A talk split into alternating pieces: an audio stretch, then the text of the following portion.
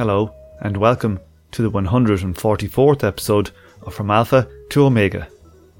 Today is Monday, the 4th of January 2021, and I'm your host, Tom O'Brien.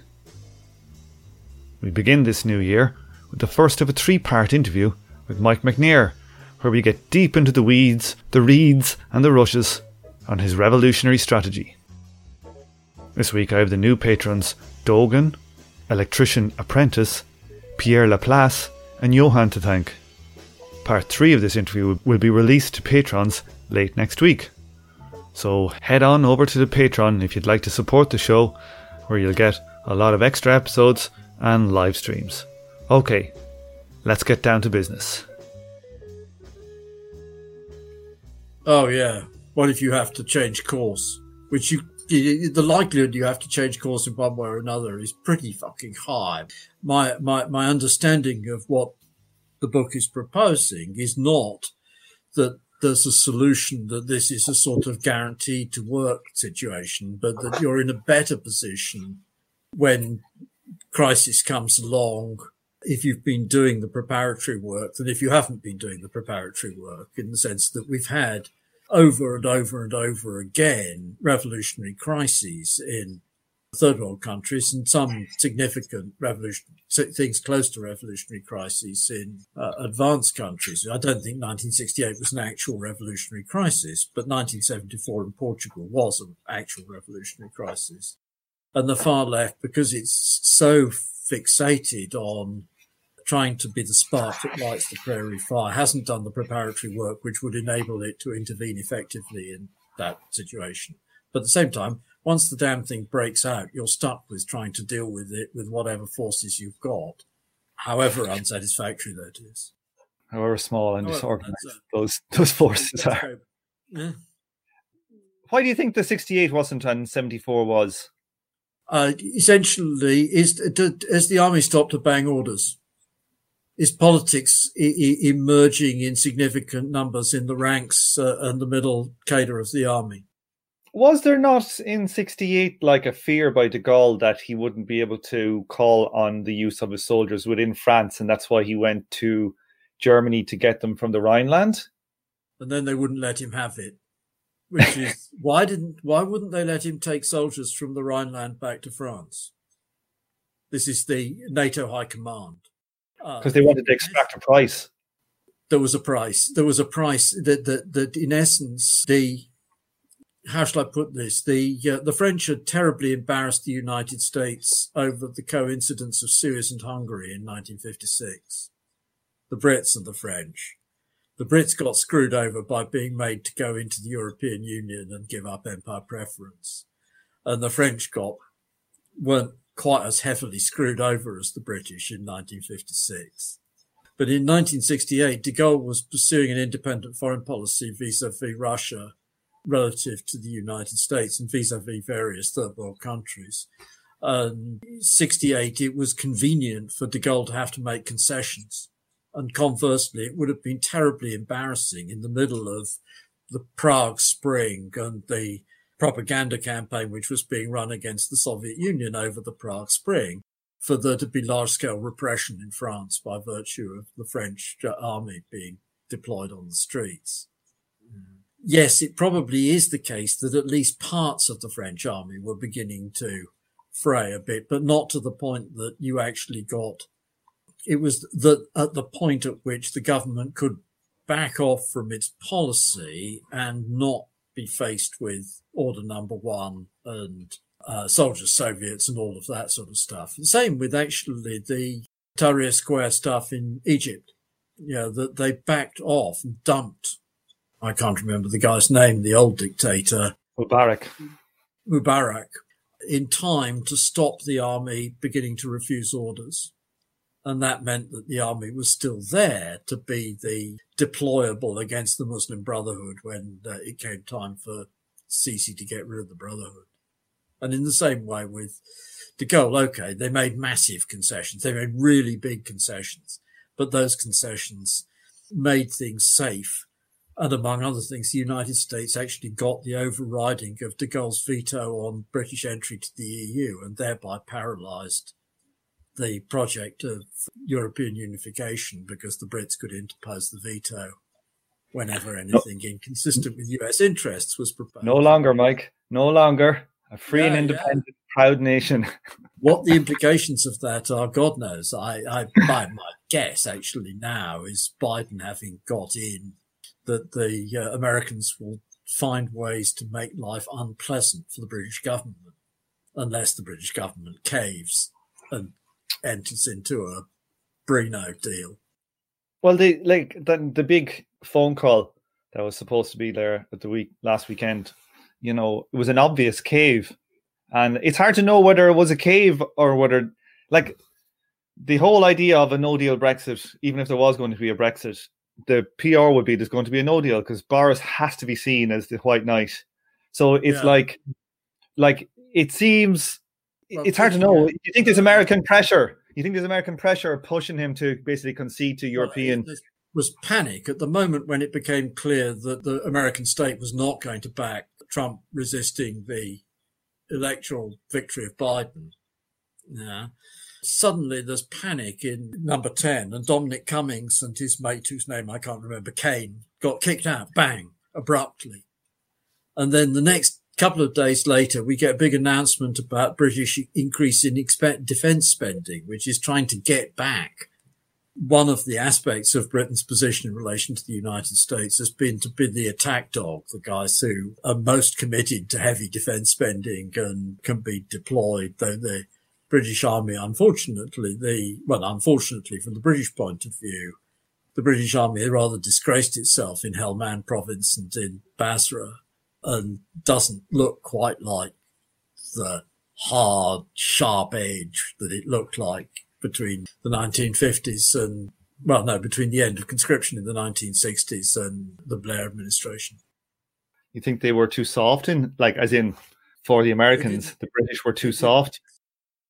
You know, they, they, the British Army's been selling itself as being really great at counterinsurgency work.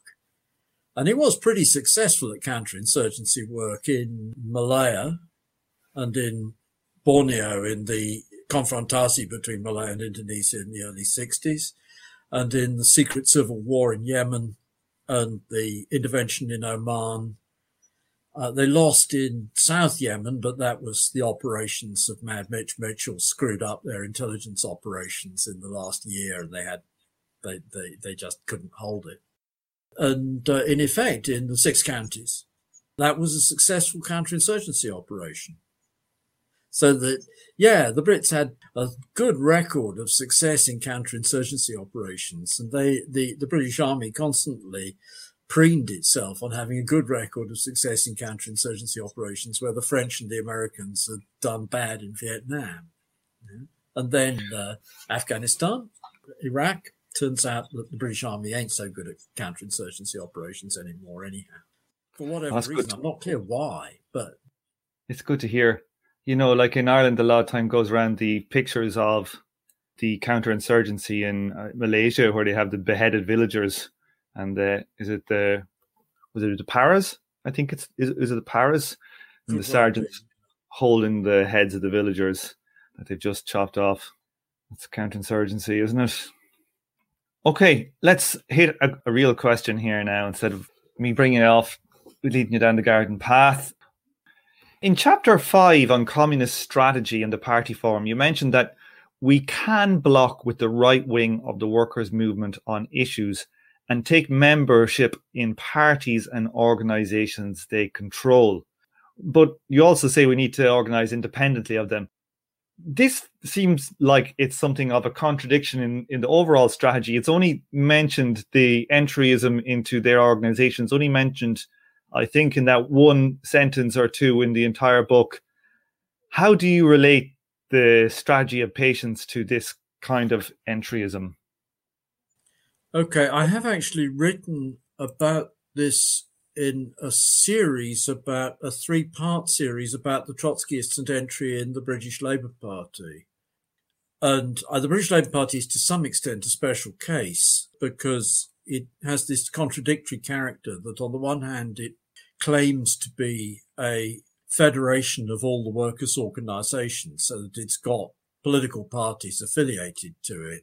The Cooperative Party, Poale Zion, which calls itself the Jewish Labour Movement, is actually the British affiliate of the uh, Israeli Labour Party and a, a, number of other organizations, the Fabian Society and so on and so forth. And it has historically had political parties affiliated to it. And on, so it pretends by virtue of the trade union affiliations and having socialist societies affiliated to it that it's a general front of the whole of the working class. And on the other hand, it pretends that it's a loyalist organization. It claims to be a loyalist organization.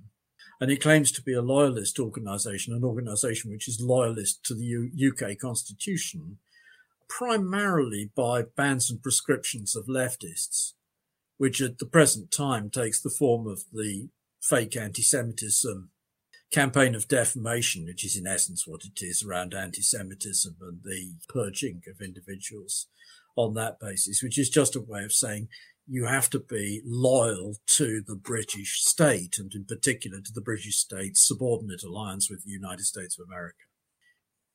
In the case of the Labour Party, therefore, my, this is just my view, is that the left should be fighting for the right to affiliate without the bans and prescriptions. And that actually would be, there's a sense in which that would be better done by a large party of the left, an organization of the scale of the old Communist Party outside the Labour Party, than by people doing burrowing in Labour Party entry work. But having said that, suppose there is a mass movement taking place. There's a mass support mass mass movement of inside the Labour Party, as for example with the Corbyn movement. In essence, the the accident of Jeremy Corbyn being let onto the list by the so-called morons. Had the consequence that there was a flood of two, three hundred thousand people into the Labour Party, hoping for something different, and to work with the the the essence of part of the essence of, of, of communist strategy is that you should actually work with the movement where it's happening. This is not, you know, this not, not nothing particularly unusual that I'm saying here. This is standard stuff. You work with the movement where it's happening. It's just an unusual thing that the Morning Star's Communist Party of Britain guys um, didn't want to go in with were happy to have their relationship indirect through the Labour trade union bureaucracy via the Morning Star and not, and to try and persuade leftists to work outside the Labour Party in order to leave the bureaucracy in undisturbed control. On the other hand, the Socialist Party and the Socialist Workers' Party have the same bleeding position as the Morning Star, except with they give it a justification, which is that they say that the Labour Party has ceased to be a workers' party. Mm-hmm. Okay, so suppose it's not the Labour Party, but a regular Social Democratic Party like, well, not the Dutch PVDA, because it's the Dutch PVDA is a Labour Party. The German SPD was remade after the Second World War as a Labour Party. But like the, the, the French Socialist Party or the French Communist Party, these are mass workers' parties. Suppose there's a movement there there's nothing wrong in principle with people taking up membership in order to be in the same places where people are actually trying try to be in the same places where people are actually moving. But what you have to do is not make that into an absolute that we have to be in come what may, we have to be in the Labour Party slash the only way forward is a Labour government the only alternative. Because if we say the only way alternative is a Labour government, then we find that we're actually giving unlimited free credit to the right wing because they're in control. So it's it's it's a question of um, participating just the same as you'd participate in strike struggles, in spite of the fact that the strike struggles aren't part of your immediate, your long-term objectives, and not just to win through strike after strike after strike. Nonetheless, you have to participate in strike struggles. Similarly, you don't, I don't believe that we're going to win by building big, more and bigger. Arthur Boff argues that essentially the strategy of the workers' movement has to be to build more and bigger cooperatives and cooperative healthcare and cooperative and so on and so forth. Uh, I don't believe that's the case because I think the bourgeoisie will use its control of the state to expropriate. You build a successful cooperative and the bourgeoisie will either insist on regulatory reform in quotes, which will uh, give control back to the capitalists, or scam you into taking a bridge too far, as happened to the Co-op Bank in essence, that Gordon Brown uh, used the Co-op Bank to bail out a couple of bankrupt building societies and bankrupted the Co-op Bank by doing so, which then leads to the Co-op Bank being handed over to a, a hedge fund. So I don't believe in that, but at the same time, nonetheless, one would participate in cooperatives alongside people who have that strategy, and one would participate in where it's appropriate to do so in uh, right-wing social democratic parties alongside, so far as there are essentially people in there who are trying to make change, to create uh, serious change uh, through the vehicle of this party because they have a belief, probably mistaken, that this party can be turned into a vehicle for radical change, which I don't think it can. Well, yeah, like it, it seems to me like that the tactic of it's a tactic of going into parties like the Labour Party to be where the struggle is at is that the actual overall entry of the left into an organization like the Labour Party is, you know, you're fighting an internal battle that you're structurally incredibly likely to lose in the yeah, medium I, term. My, my, and my preference from this you, point of view is uh, is not for wholesale. Well, my preference, as far as the Labour Party is concerned, would be to win affiliation and to win the abolition of the bans and prescriptions. But of course, in order to get that, we'd have to win the majority in the big trade unions. Yeah, so we'd have to win the majority and unite unison and so on and so forth and get them to vote down the bans and prescriptions. Of course, probably what would then happen would be something on a bigger scale like the anti-Corbyn witch hunt. Yeah. And they kicked out again. A party which can no longer pretend to be a general party of the working class. More generally, my preference is for fraction work in that being that there are people who work in the same ways. You know, not everybody, you don't say every member of the party must be a member of X union.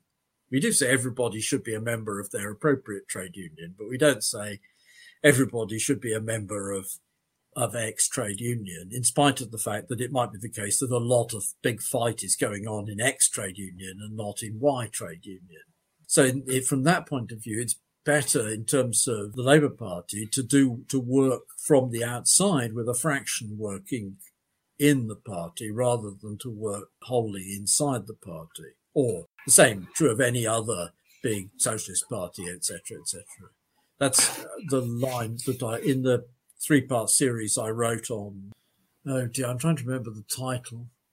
This is this was back in 2010 or 2009 or something like that that was essentially the line which I was arguing. You know, I have not myself joined the Labour Party in connection with the Corbyn surge, largely because it would have been completely bleeding pointless because I'd just been giving the bureaucracy 25 quid to, to go through the process of expelling me because I've been writing under my I've been writing under my own name in the Weekly Worker for not using a pseudonym for years now, uh, A and B uh, Andrew Smith, who used to be the MP for Oxford, personally expelled me, threw me out of the Labour Party in the 1970s. there you go. Um, so like we've seen, like in the, I, I don't know the history of the like the 20s or stuff when the Communist Party was was it officially uh, affiliated to the Labour Party back then? The British Socialist Party, which was the core of the Communist Party, was officially affiliated to the Labour Party then when they formed the Communist Party, they formed the Communist Party together with people from the Socialist Labour Party, South Wales Socialist Society, and oh dear, where else? Uh, some of the guys from the uh, Workers' Socialist Federation, Sylvia Pankhurst's organisation, though they didn't stay in long. There was a big fight about whether to be in the Labour Party or not to be in the Labour Party, which was then part of the Comintern stuff, Lenin's polemic in left wing communism and infantile disorder is partly against the guys who refused to fight for affiliation to the Labour Party. And then they applied for affiliation to the Labour Party, and the Labour Party said, not terribly surprisingly, fuck off. Uh, and they had people who were in the Labour Party by virtue of having already been in the Labour Party. So Saklatvala was a Labour MP, communist Labour MP. Malone was a former Liberal MP who they won, or rather more exactly, the Comintern won Cecil Malone from the Liberal Party as a result of his having gone on a fact finding mission to Russia. So they had people who, the point being that they, they had people who were in the Labour Party, and it took four or five years, perhaps a bit more actually, for the Labour Party to systematically purge them out. And in fact, in spite of that, the uh, Communist Party ran people in the Labour Party in the 1930s as well the Trotskyists, one of the things which was wrong with the Trotskyist entry project was that they imagined that by going into the Labour Party, they'd be going around the Communist Party and would escape from being under the shadow of the Communist Party. And of course, in reality, they went into the Labour Party and they found people who were either in the Communist Party or very strongly influenced by the Communist Party.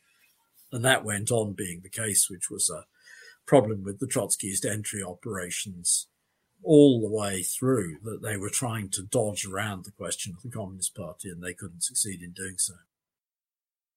So you had that, like, say, we'll call it an attempt that they got purged afterwards in, say, the 20s with some remnants. We probably had another go in the 70s, 80s, you know, the militant and all that.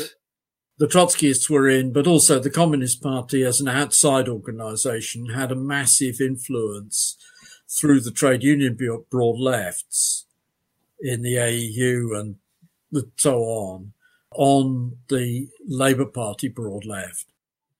So, so they got they got purged, though, right? No, not at that level. The at the unions, but at the Euro communists took over the Communist Party. When the Euro communists took over the Communist Party, they screwed over the Labour left, among other options. They went for the Blairites. And uh, a significant number of the Blairites were actually former Euro communists, like Jack Straw. He wasn't actually a Communist Party member, but he was in the periphery of the Euro communists. So the, the Labour left had as a spinal core the guys who were influenced fellow travellers of the CP. And they also had people who were actually in the CP in it. I'm not saying that this is, I, I'm not saying this is categorically the way to go. It's a tactical option which is open, but it has to be a tactical option which is open on condition that you don't subordinate what you're doing to the political identity of being part of the Labour left, which is what happens to so many bloody people that they start out, we're going to go in and we're going to be Trotskyists in the Labour Party but actually the political identity becomes subordinated to the Labour left. That that's true of the PSF, French Socialist Party, as well. The Lambert organization in France was running guys in the Socialist Party for years. So we have this kind of like structural problem. Like you, uh, to me, like it seems like you could spend twenty years building up forces adjacent or internal to the Labour Party, the unions, whatever, blah blah, to try and get recognition, and you might win recognition for uh, the ability for a communist element or whatever faction to to be affiliated to it, and then they just come and they'd they'd screw you over some other way. That they like that that they're your class enemy. Like the party is essentially an enemy of revolutionary left of, that's true of doing electoral work in general. The uh, the parliament is an instrument of the capitalist class. It's true of the work which, when you're a serious organisation, you're going to have to do in the rank and file of the armed forces. That's considerably stronger. The uh, I was just that not that long ago reading about after the July Day since 1917, Lenin was hidden by the chief of police in Helsinki because the chief of police in Helsinki was a leftist. Uh, and they recruited, oh God, what's the man's name? Jesus, there was a general officer in the Russian army who jumped from the Russian army to the to the Bolsheviks in October 1917. so the point, my point is simply that you're going to, if you're building a mass party, you're going to do work in really quite hostile, a whole lot of very hostile environments. Back to the Bolsheviks again, the, the Russian Social Democrats um, went into the police trade union, which was set up by Father Gapon, who was a police agent running a fake trade union. But however, the police agent running a fake trade union, it turned out to be, it wouldn't, it, it couldn't be held back. The people that the, the guys in the rank and file started raising demands, which then got uh, reflected in this police organized, police sponsored organization.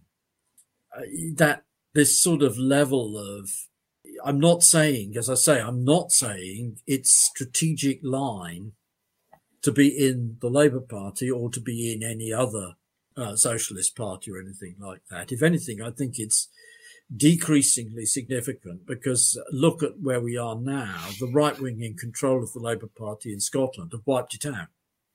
Labour Party is now completely marginal in Scotland. My estimation for what it's worth is that the likely consequence of the right wing taking back control from Corbyn is that that will happen to the Labour Party in England. Well, this is the point. I think it's like that from a kind of a historical point of view. Personally, I think it's inevitable that a a radical left element would initially try to use something like the Labour Party or the Democratic Party in America. I just think historically that's like where people think they have to go and to do it. And I think that the lesson of Corbyn and some of and what say in, in Sanders is is a kind of like the futility of that of that strategy was like something they have to go through to get but towards else. Like what comes up, like let's say Starmer and the right essentially do what they did in, in Scotland. Okay.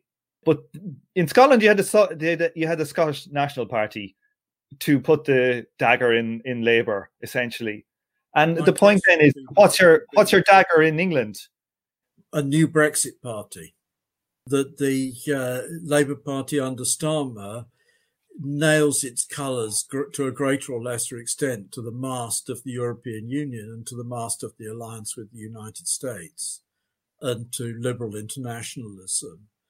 And UKIP you know, the, the Brexit turn by Cameron resulted from the fact that UKIP was pushing right, pushing the Labour, Tory party into third place and uh, challenging Labour seriously in the north and the coastal towns and so on and so forth, and pushing right.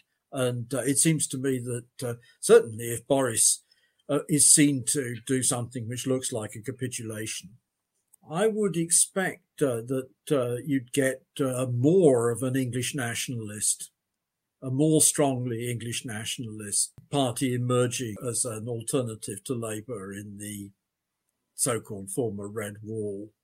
That's a very negative view of what's happening. But the problem, in essence, is it it's is it the being in the Labour Party which stops these guys. Actually, no, it's they're internalizing the norms of the Labour Party. So that instead of actually mobilizing forces on the ground and enabling people to engage in their own creativity in the localities and to go out and build and do their own work, everything is top down control. But they even uh, expend like they expend their energy in fighting internal like that's the kind of key point. They didn't bloody fight internally. But it's possible to carry on the fight internally in the Labour Party and nonetheless do so in a way which mobilises forces on the ground because you're actually turning people out to vote in the general committee meetings and mobilising people to fight against the right but in order to do that, you have to be willing to fight against the right and the leadership of the Corbyn movement, Corbyn himself, but also the guys around straight left. What's his name? Andrew Murray and Milne and so on. They weren't prepared to fight against the right. They wanted to win in government. They wanted to win the next election and form a government in coalition with uh, the right, and therefore they weren't prepared. They weren't prepared to stand up against the witch hunt. They weren't prepared to make big changes, to fight for big changes on, to fight for open selection, resele- mandatory reselection. They weren't prepared to stick with their own political positions. It was entirely a matter of how do we hold this coalition together on the basis that if we hold this coalition together, we can get a government which is a bit more left wing. Is that pressure not always there when you're when you're entering into one of these outside the party as well?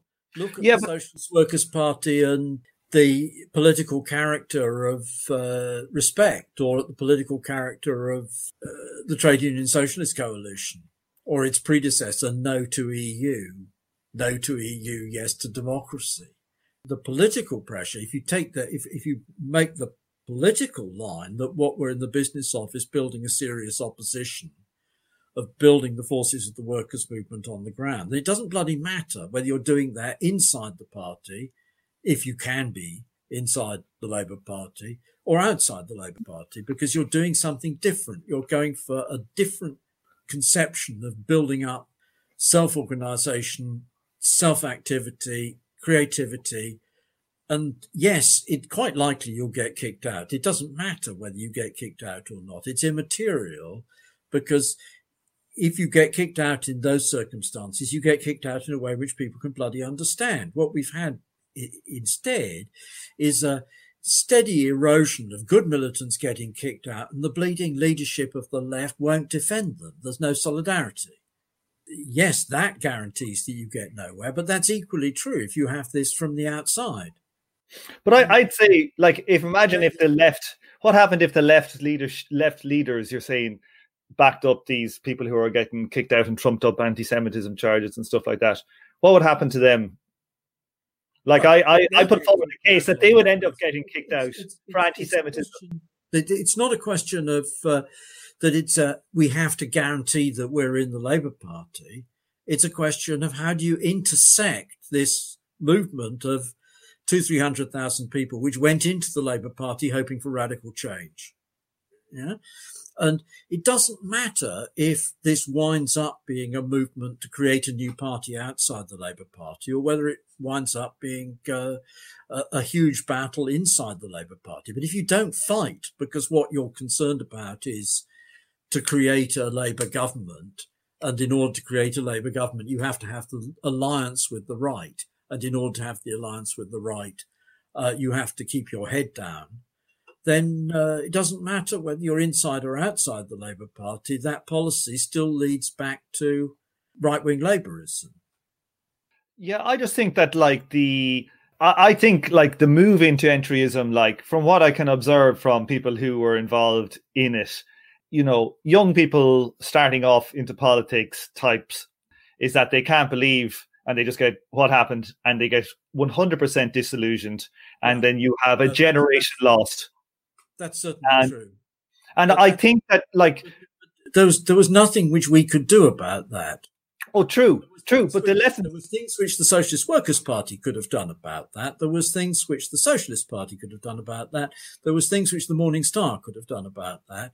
But in order to do that, they'd have to overcome their own sect differentiations around the nature of the Soviet Union and the immediate turf interests of their little local bureaucracies and unify themselves.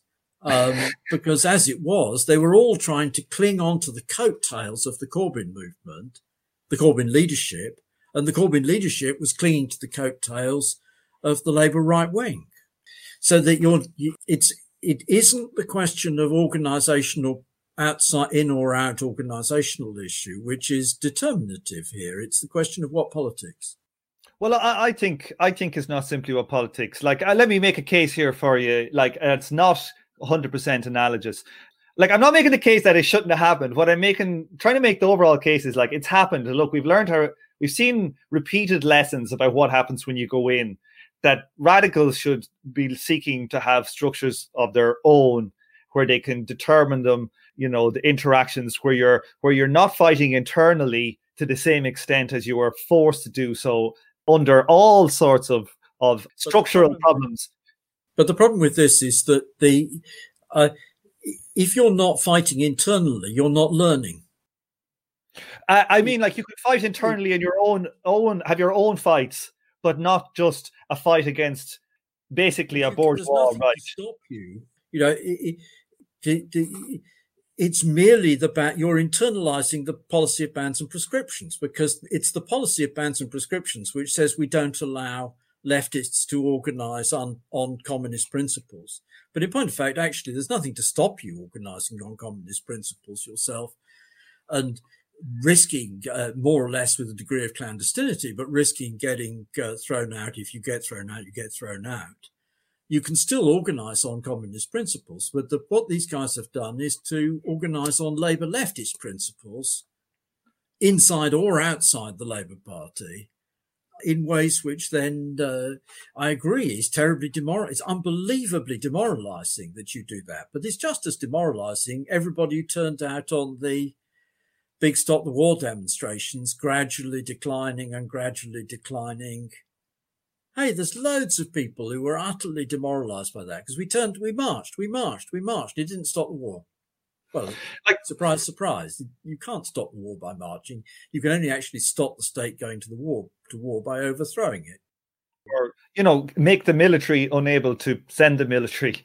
or make the military know. unable to act, which is essentially, yes, what the anti Vietnam War movement targeted to do hmm. because mm. the US military was dependent on con- conscription. Because of that, of course, the US, the NATO uh, adopted a principle against conscription in order to secure that armies should be secure against that sort of subversion. Okay, uh, let me just kind of counterpose something to you versus the Labour Party. Now, the analogies aren't going to be perfect or anything like so. Go easy on me. but like, say in in say when the troubles kicked off again in Northern Ireland in the late sixties, early seventies, like historically in Ireland, you had the two major parties, Fianna Fáil and Fine Gael. Fianna Fáil would have been seen as the more Republican of the two. It went against the treaty in, in 21 yeah. and they fought a civil war. Now, like growing up, like in the South where I did, and Sinn Féin wasn't a thing really at all. It was so unbelievably marginal. And there was old IRA men, very, very conducive to uh, helping out the IRA in the north and the Provos. That's just a reality. Like Sinn Féin could have pursued a strategy of entryism into Fianna Fáil. Like that could really have been a a, a strategy. Well, there was uh, an element. Charlie Haughey, uh, as Taoiseach, was uh, definitely played footsie with uh, the Provos. Well, they gun run. They got they got the army. They literally de- apparently delivered three hundred grand worth of arms or hundred grand's worth back in the day, which was a lot, to the Provos yeah. through the Irish army, and it was the army sergeant, the army general, I think, or whatever, who got thrown under the bus. Uh, Haughey got kicked out of Fianna Fáil, or I think he got, he got kicked. He, he he got he lost his. I think he got lost his membership uh, of the cabinet anyway. But he ended up riding it back onto the tails for the party leadership. But the point is that like Sinn Féin could have actually entered into the into the Republican Party, or sorry, the, into the Fianna Fáil Party as a you know a tactic like en- the you know radical left entering the Labour Party, but they built up from small from a small party like Sinn Féin was was a tiny element. You know, it was essentially yeah, you know, in essence, I, what you've got is the there's a split. There's between Sinn Féin, the Workers' Party, which went towards becoming an official communist organisation, and the Provos, who were more pure nationalist, green as anything and nothing but green. And in essence, when the civil rights movement kicked off in the north, and the B specials and the loyalists started attacking the nationalist areas in the north, the only guys who had any weapons to defend them with was the Provos. And so in this situation, because the Provos were precisely because they were an armed group, yeah, they leaped to the head of this, uh, uh, this mass movement. They become the leaders of this mass movement in the north. And from the mass movement in the north, they're able to develop into what I guess is now the equivalent of Fianna Fáil when it was more nationalist, that, that, that they're an opposition party of a constitutional nationalist character. But Re- uh, reasonably constitutional. Let's not get too carried away. But um, well, you can see that in the sense of that they were not particularly radical over the uh, consequences of the financial crisis. They were not posing the question of power over the consequences of the financial crisis. And they were looking, they've been looking to get into coalition government without as yet success. But for a while, they've been pushing for, we want to be in coalition. Okay. So the, I don't know, like that's, that's exaggerating. I think, like, but, uh, is is is it is certainly the case that you don't want to be a party which is understood to be part of the current political game. And that's part of why it's wrong to enter into coalition governments, even if it looks as though by entering into coalition government, you're keeping these guys out. The same with Iran. It turned out to be the case that it was um, uh, the, the regime fell and it's Khomeini and his movement takes the benefit of it. Why does Khomeini and his movement take the benefit of it? The answer is because Khomeini and his movement have never played footsie with the Shah's regime, whereas Tudeh the uh, official Communist Party have played footsie with the Shah's regime. Okay, but then do we want to, well, similarly, actually, the Somoza regime falls in Nicaragua. That's not because of a military defeat of the Somocista army by the Frente Sandinista, it's because the Frente Sandinista, the Frente Sandinista is a trivial little guerrilla group up in the hills, and the Somoza regime falls apart out of its own internal contradictions. And the Sandinistas are the guys who are outside of that political game. So, yeah. But then the question is, what can we do? Because it's clearly the case that we can't. It would be senseless for us to try and do guerrilla operations in mainland England. Uh, uh, like the, the point is not so much though about like the IRA, like uh, and Sinn Féin it's, being. It's how do you signal very clearly we are the enemies of this state regime? Now, again, I don't think that. I mean, I, to be honest, I think that the likely, the strong likelihood is that you will always get purged out of the Labour Party if you signal clearly we are the enemies of this constitutional regime. But it's a question of having the clarity of the understand, having the understanding of the masses that that's what's going on. That it's not that this is that this is you're being purged out of the Labour Party because you're the enemies of this constitutional order. Whereas actually Corbyn and co, and it was also true of Tony Benn. You know, these people are friends of this constitutional order. They are loyalists to this constitutional order. Hundred percent. And it's their loyalism to this constitutional order which actually facilitates the right wing purging them. But like, say with with the, with the getting back to Sinn Féin, say for example, like it's not the case that in the north, even at the height of the troubles, where like the Provos were armed, and you know we're saying they had a mass movement behind them. I think that's that is true.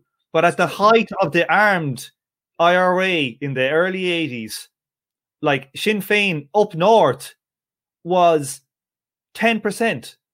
That's all it was. They they yeah, were even they, they were they weren't they weren't even the dominant it's, uh, it's Catholic. It's the it's the, the ballot box and the Armalite turn. They start taking elections seriously, and what kicks it off is uh, Bobby Sands hunger strike and the Republican hunger strike in uh, what's the damn place called? Yeah, H blocks. and that kicks off that uh, it's the two things together. On the one hand, that the Sinn Féin had stood in elections, but it was never a big deal issue. Yeah, the uh, Provo leadership in the 80s turned to this ballot box and Armalite line rather than trying to keep the uh, out of the sands, the hunger strikers and so on, which wasn't something which they kicked off. It was something which the guys in jail kicked off, and then the leadership picked up on McGuinness, I think, as much as um, Adams. Adams. Well, Adams was the political front man. McGuinness was the guy who was clearly in the military leadership as well as the political leadership. But that, in a sense, yes, they had a they had a mass movement of sympathy in the armed struggle, but then it became something more arising out of the H block struggle and arising out of the turn to electoral work. It's very difficult to predict what will kick something like this off.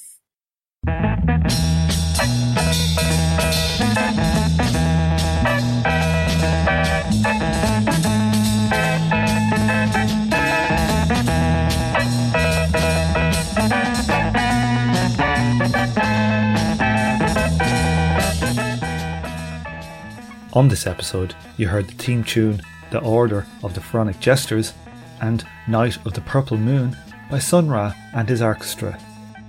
Thank you for listening, and please join me for the next episode of From Alpha to Omega.